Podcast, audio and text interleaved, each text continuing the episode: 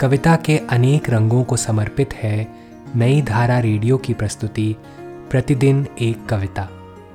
कीजिए अपने हर दिन की शुरुआत एक कविता के साथ।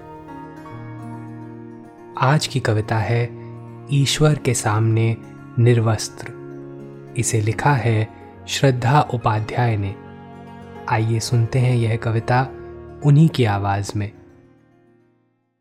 तांबे के ईश्वर सपरिवार, जिनको मैंने खरीदा अमेजोन से, मेरी किताबों के आगे मेज पर स्थापित, एक बुझे हुए दीपक के पीछे, उन पर समर्पित पुष्प न ताज़े न सूखे, मेरे साथ रहते हैं, मेरे एकाकी एक कमरे के अस्तित्व में, सामान्यतः न पूजे कभी कभी न सुमरे, फिर भी रहते हैं मेरे साथ एक सुस्त साथी की तरह, और कभी कभी मैं उन्हें देखती हूँ। मुझे देखते हुए निर्वस्त्र। कपड़े उतारने के बाद, कपड़े पहनने से पहले मैं लजा जाती हूँ। मैं लजा जाती हूँ, मैं क्या करूँ?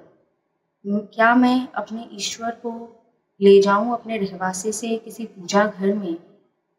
और वहाँ मैं अपने ईश्वर पर क्या अर्पण करूँगी काया जो मैं रोज़ पहनती हूँ, काया जिसमें उसे वनवास नहीं हो सकता।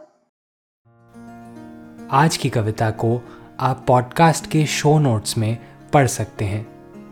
आप जहाँ भी प्रतिदिन एक कविता सुन रहे हैं, वहाँ अपने कमेंट शेयर करना ना भूलें।